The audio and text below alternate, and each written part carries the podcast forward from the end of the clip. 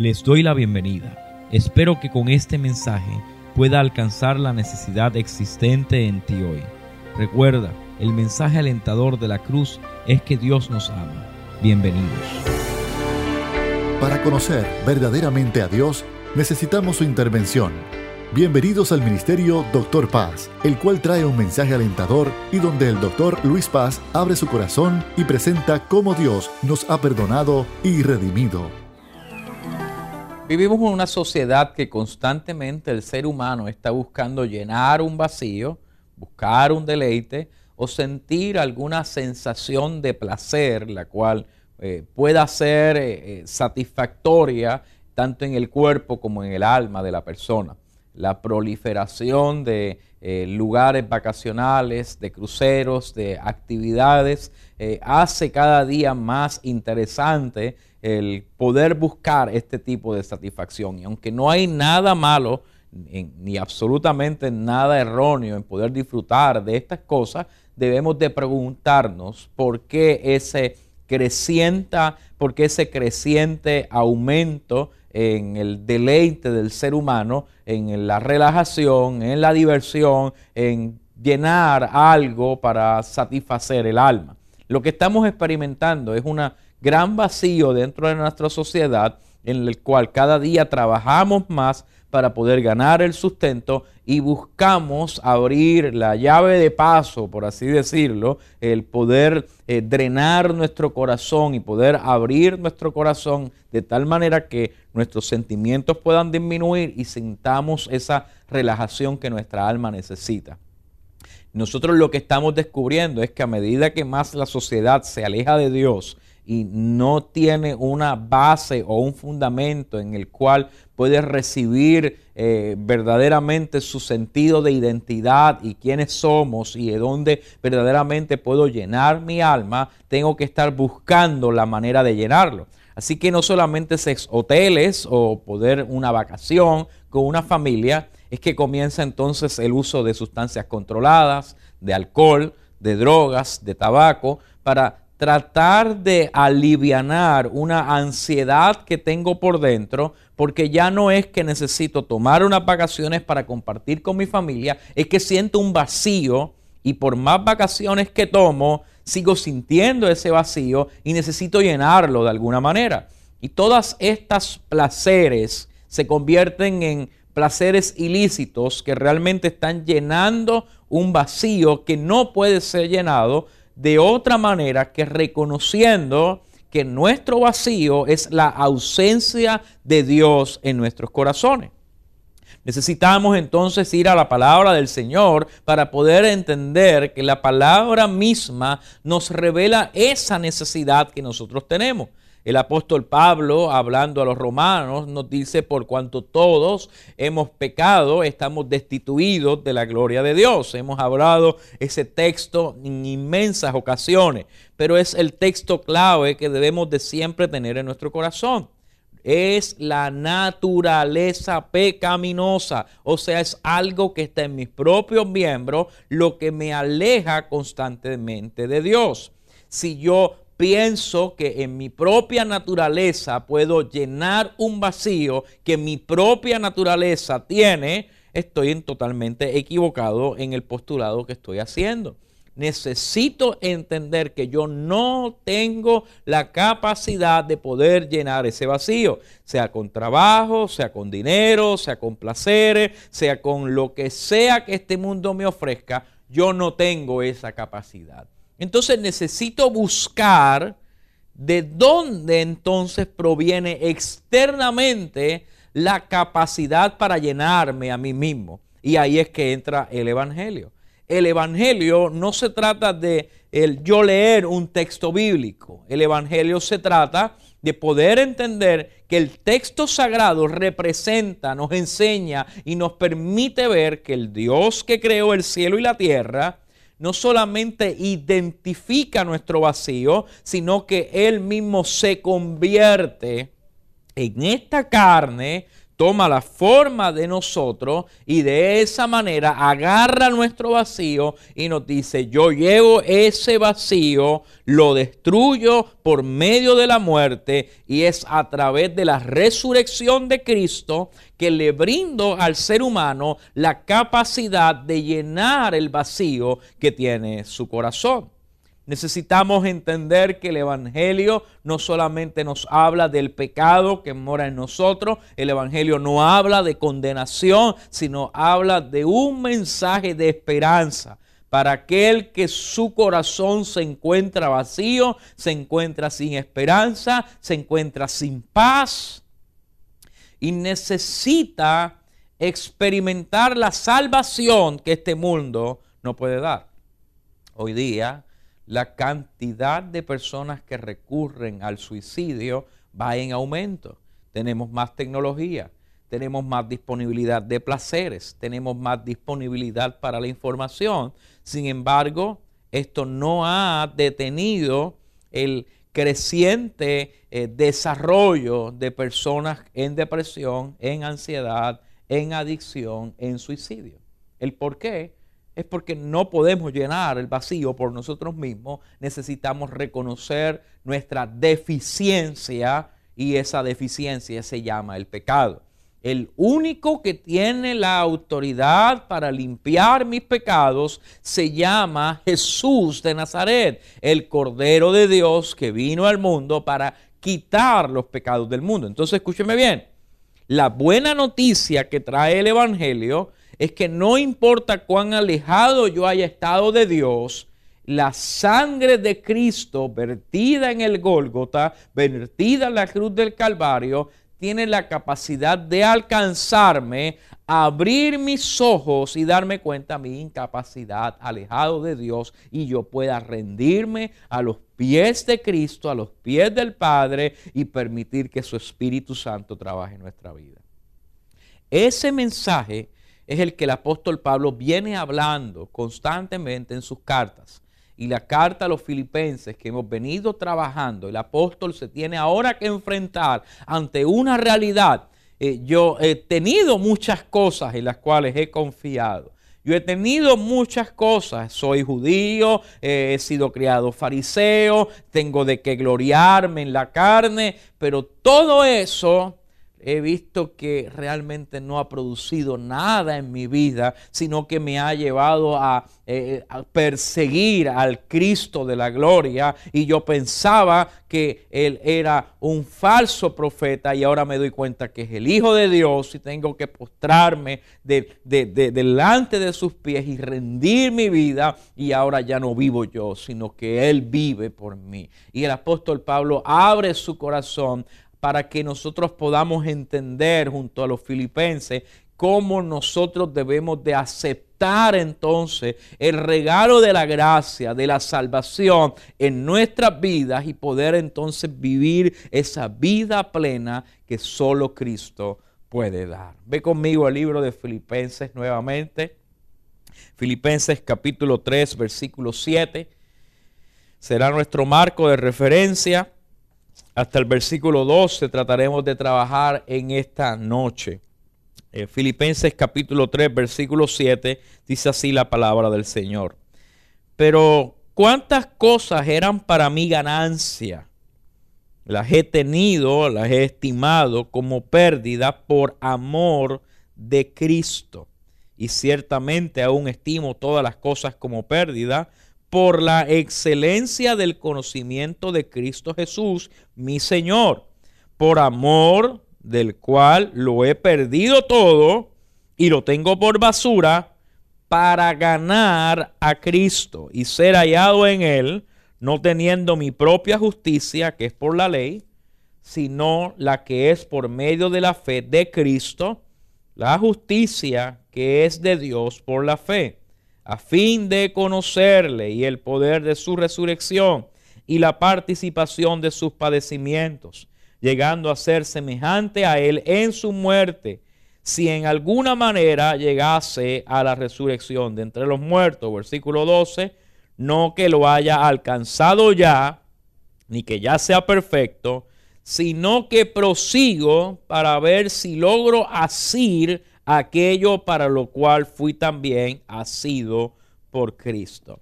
Son palabras maravillosas del apóstol Pablo en medio de una cárcel a una iglesia que puede ser perseguida en medio del imperio romano. Pablo le está diciendo, las cosas que yo he tenido por ganancia, las cosas de las cuales yo me gloriaba y que antes me llenaban, ahora las tengo por pérdida. ¿Por qué Pablo está diciendo esto? Pablo, como hablábamos en los programas pasados, tenía de qué gloriarse. Dice que eh, eh, es un hombre que eh, es circuncidado al octavo día del linaje de Israel, de la tribu de Benjamín, es un hebreo de hebreos, en cuanto a la ley es fariseo, en cuanto al celo es un perseguidor de la iglesia y en cuanto a la justicia que es en la ley era irreprensible. Pablo está diciendo, todo lo que a mí me enseñaron a hacer, para eh, tener un standing dentro de mi sociedad. Yo lo he hecho, lo he hecho con honores y a pesar de eso me he encontrado que la realidad es que esto me llevó a perseguir al Mesías y necesito tener esto por basura, tengo que echarlo a la basura porque necesito ganar. ¿Quién es Cristo? Necesito poder entender en mi alma, en mi espíritu, la plenitud de aquel que de camino a Damasco, Él me llamó, me rescató y me dio nombre nuevo. Recuerde, Pablo tiene en su mente, yo no sé por qué Jesús hizo esto. Yo no me merezco la salvación. Y esto es muy importante. Nosotros no nos merecemos la salvación. La salvación no tiene que ver con nada que tú hagas. Puedes ir a la iglesia, puedes orar, puedes ayunar, puedes dar tus diezmos, puedes dar tus ofrendas y aún así tú no mereces la salvación. Puedes ayudar a tu prójimo y tú no mereces salvación. ¿Sabes por qué? Porque cada uno de nosotros hemos pecado y el pecado es abominación delante de la presencia de Dios. Pablo está diciendo, no es que no es que yo era un pecador, yo pensaba que no lo era, yo era irreprensible en la ley que me habían enseñado. Pero esa ley que me enseñaron me llevó a perseguir a Cristo mismo. La ley que opera por medio de nuestra carne niega nuestra dependencia de Dios y por lo tanto eso es abominación delante de Dios cada vez que tú y yo actuamos por nuestra propia carne, aunque tengamos buenas intenciones, separados de mí, nada podemos hacer. Así que puedo hacer buenas obras, puedo ayudar al pobre, puedo ayudar al necesitado, pero realmente lo que estoy haciendo a través de actos altruistas, lo que estoy haciendo es satisfacer mi propia necesidad de llenar un vacío que tengo por dentro del reconocimiento hacia la humanidad que pienso que tiene un valor separado de Dios. me bien, la humanidad separada de Dios jamás podrá tener el valor por el cual fue creado, porque nosotros fuimos creados para alabanza de la gloria de Dios. Así que Pablo está diciendo, yo pensaba que era irreprensible, pero versículo 7 dice, pero cuántas cosas eran para mí ganancia. O sea, Pablo comienza a trabajar este contexto, este concepto. Yo, yo pensaba que lo que estaba haciendo, yo estaba ganando algo. Yo pensé que ganaba reputación, yo pensé que ganaba reconocimiento, yo pensé que estaba ganando algo delante de la presencia de Dios. Por ser un gran fariseo, Dios iba a escuchar más mis oraciones. Y Pablo está diciendo, he estimado cada una de estas ganancias. ¿Cuántas cosas estimamos por ganancia que realmente ante la presencia de Dios no tienen ningún valor? Nuestras oraciones egoístas no tienen valor delante de Dios. Nuestros diezmos, nuestras ofrendas egoístamente hechas, escúcheme bien, hermano, si yo siembro para recibir algo, eso realmente no tiene ninguna ganancia delante de Dios, porque yo estoy buscando mi propio bienestar. Ahora bien, si yo ofrendo al Señor, yo ofrendo a la iglesia por el agradecimiento de lo que Él ha hecho en mi vida, no es la ganancia lo que yo estoy buscando, no estoy buscando otra cosa que dar un acto de adoración y de agradecimiento a la presencia de Dios. Necesito volver a esto. Cuando nosotros buscamos ganancias para nosotros mismos, estamos diciéndole a Dios, ah, hay algo que yo necesito más allá de lo que ya has hecho por mí en la cruz del Calvario. Así que que constantemente trabajaremos evangelios o teologías que satisfazan nuestro bienestar más allá del sacrificio en la cruz del Calvario. Y cuando yo digo que necesito algo más allá de lo que Cristo ha hecho por mí, yo le estoy diciendo a Dios, yo necesito algo más grande que tú. Y Pablo me está diciendo, yo pensaba que la ley estaba por encima de Cristo. Yo pensaba que mis rituales estaban por encima de Cristo. Yo estaba pensando que mi conducta estaba por encima de Cristo. Y Jesús hablándole a los discípulos, a los fariseos, le dijo, aquí hay alguien que es más grande que el sábado. Como diciendo, si simplemente guardas el sábado o guardas la ley sin darte cuenta que el Señor de la ley está delante de ti, para ti es más importante la letra o la doctrina o la manera de comportarse que poder entender que la plenitud que llena tu alma es Cristo.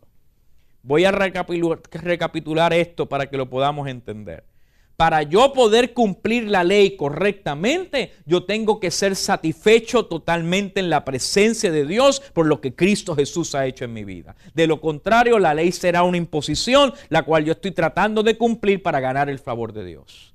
Y la gracia que nos está enseñando el apóstol Pablo, inspirado por el Espíritu, es la siguiente.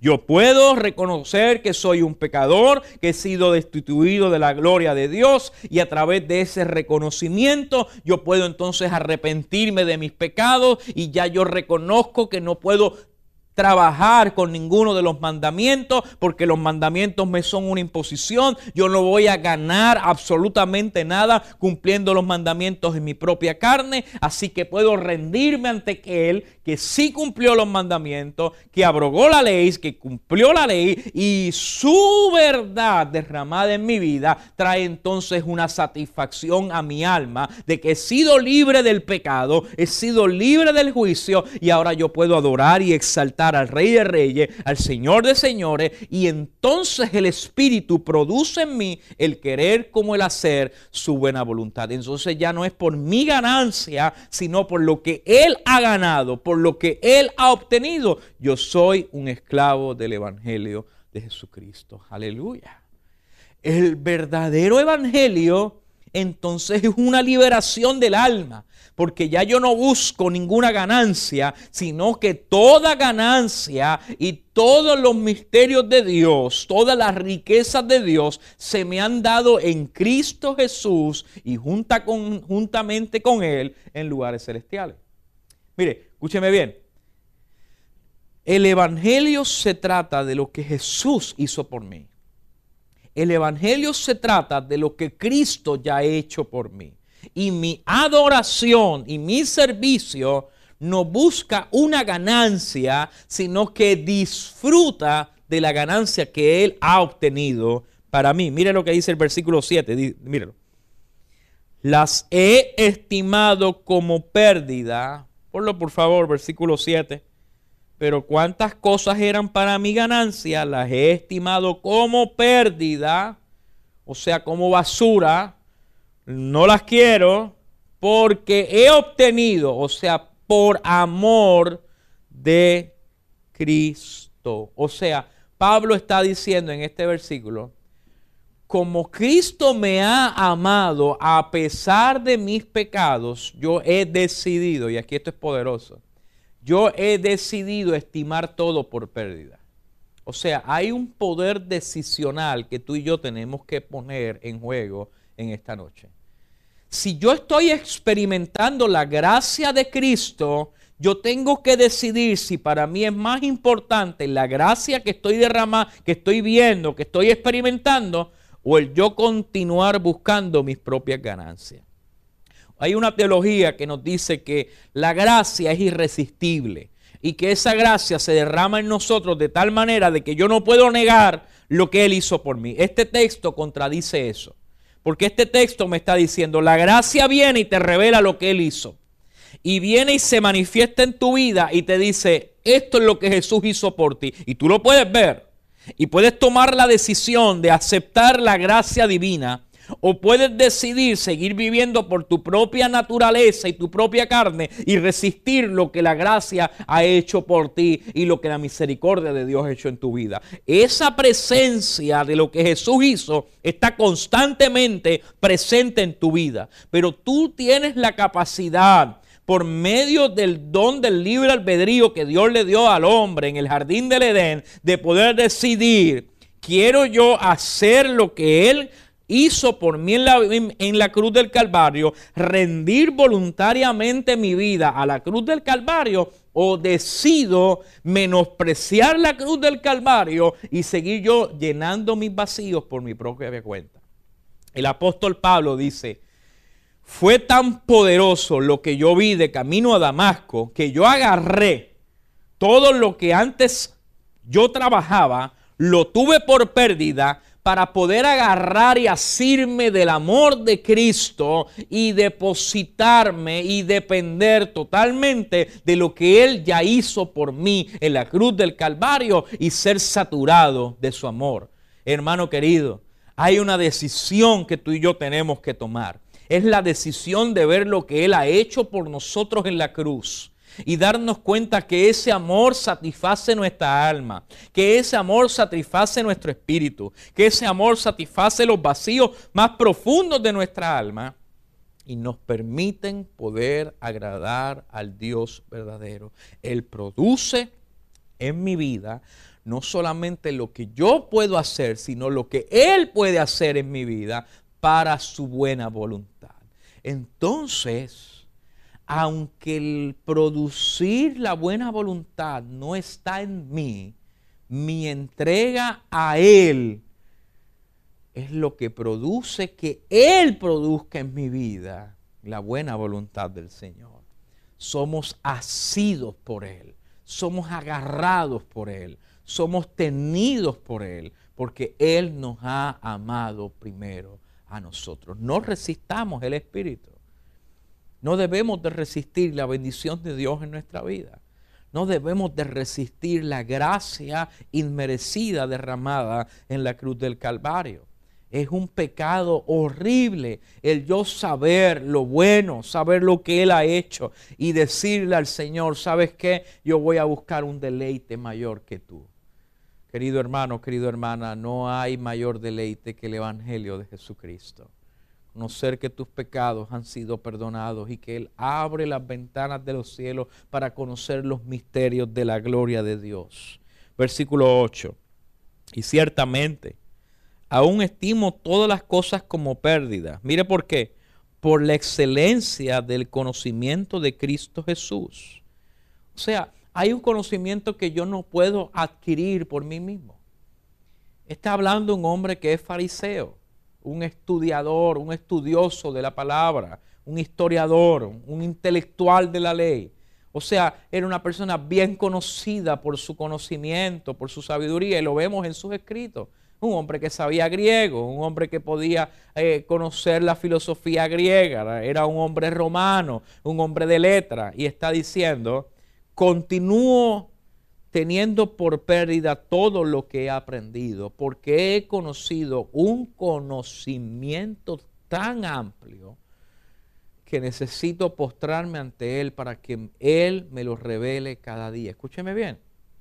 Muchas veces pensamos que la ciencia y eh, la fe están desligadas. Yo estoy convencido que una persona que tiene fe es una persona que tiene acceso a un conocimiento que la ciencia sola no puede dar. Ahora bien, la ciencia no contradice la fe, sino que la fe aumenta el conocimiento de la ciencia de tal manera que podemos ayudar más personas porque conocemos no solamente lo que nuestra vista ve, sino lo que Dios ve en nuestra humanidad. Vamos a verlo desde esta perspectiva. Yo puedo trabajar un carro y puedo ser un buen mecánico, pero imagínense que eh, yo le digo, tienes la oportunidad de llevar tu carro a arreglar, un carro quizás un Toyota, a arreglarlo y te va a ayudar este mecánico que trabaja buenos Toyotas. Tú vas a decir, qué bien, tiene que saber lo que, lo que está haciendo. ¿Qué tal si ahora yo te digo, tienes la oportunidad de llevarlo a este buen mecánico que sabe lo que está haciendo, o puedes llevarlo a este mecánico que es el que hizo el carro? Y usted va a preguntar, ¿cómo que fue el que hizo el carro? Bueno, es que este hombre que diseñó la Toyota eh, es el que ha hecho el carro, el que lo ha formado, el que lo ha instalado y, y, ahora está brindando servicios de que si su carro se daña, él mismo es el que lo va a arreglar. ¿Dónde usted cree que va a estar mejor su carro? ¿En un buen mecánico o en el mecánico que construyó su carro? Esto es lo que está diciendo Pablo. La ley que yo he conocido no es mala. He, tenido buen acceso a la ley, conozco bien pero el problema es que he conocido ahora al que escribió la ley, al que inspiró la ley, al que desarrolló la ley, al que desarrolló las escrituras y tengo la oportunidad de poder no solamente conocer las escrituras, sino conocer el que hizo el cielo y la tierra. Así que un hombre y una mujer que conocen al Señor, que se derraman delante de, de, buscar la presencia del Señor, no solamente tienen acceso a ser buenos teólogos, sino que son personas que pueden comenzar a entender mejor el universo, conocer el comportamiento del ser humano, conocer de eventos eh, atmosféricos, ¿Por qué? Porque Él es el que creó el cielo y la tierra. Él fue el que creó los animales, Él creó los peces, Él creó al ser humano. Así que mientras más nos metemos en la presencia del Señor, entonces lo que sea que Dios nos haya llamado a estudiar, ahora no lo veo con los ojos de un científico eh, que no conoce a Dios, sino que ahora lo veo con los ojos del Dios que está dentro de mí y puede mirar y hacer resaltar las cosas de lo que Él ha creado en mi vida como un arquitecto, como un ingeniero que ha diseñado este universo para la gloria de su nombre. Pablo está diciendo, hay un conocimiento poderoso en Cristo, que no solamente es para ir a la iglesia, sino para ser un buen empleado, para ser un buen esposo, para ser un buen hijo, para gobernar un país.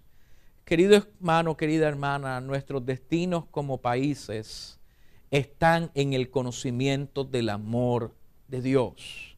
Si nosotros insistimos en trabajar nuestras familias, en trabajar nuestros seres queridos, en trabajar con nuestro trabajo, desde la perspectiva de lo que hemos hecho siempre, vamos a cosechar siempre lo mismo.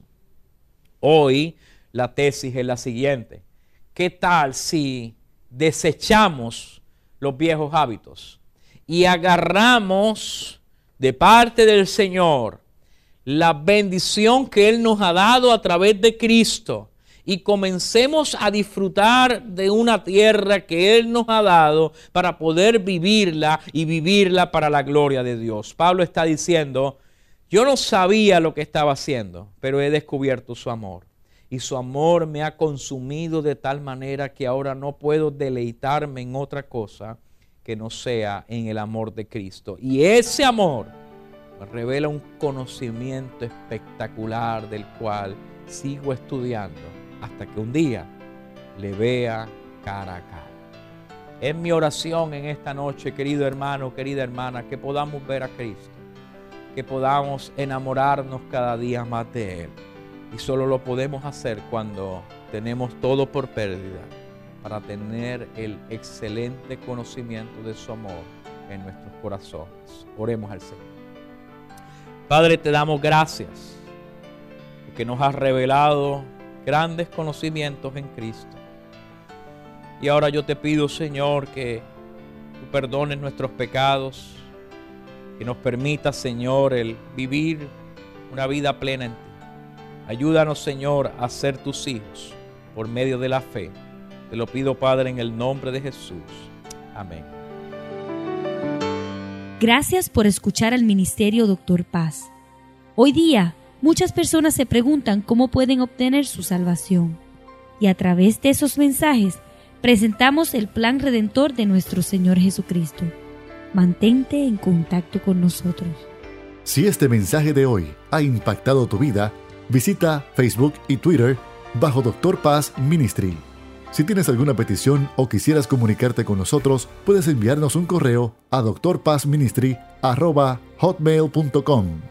Este programa es una presentación de Ministerio Doctor Paz y permanece gracias a sus oraciones.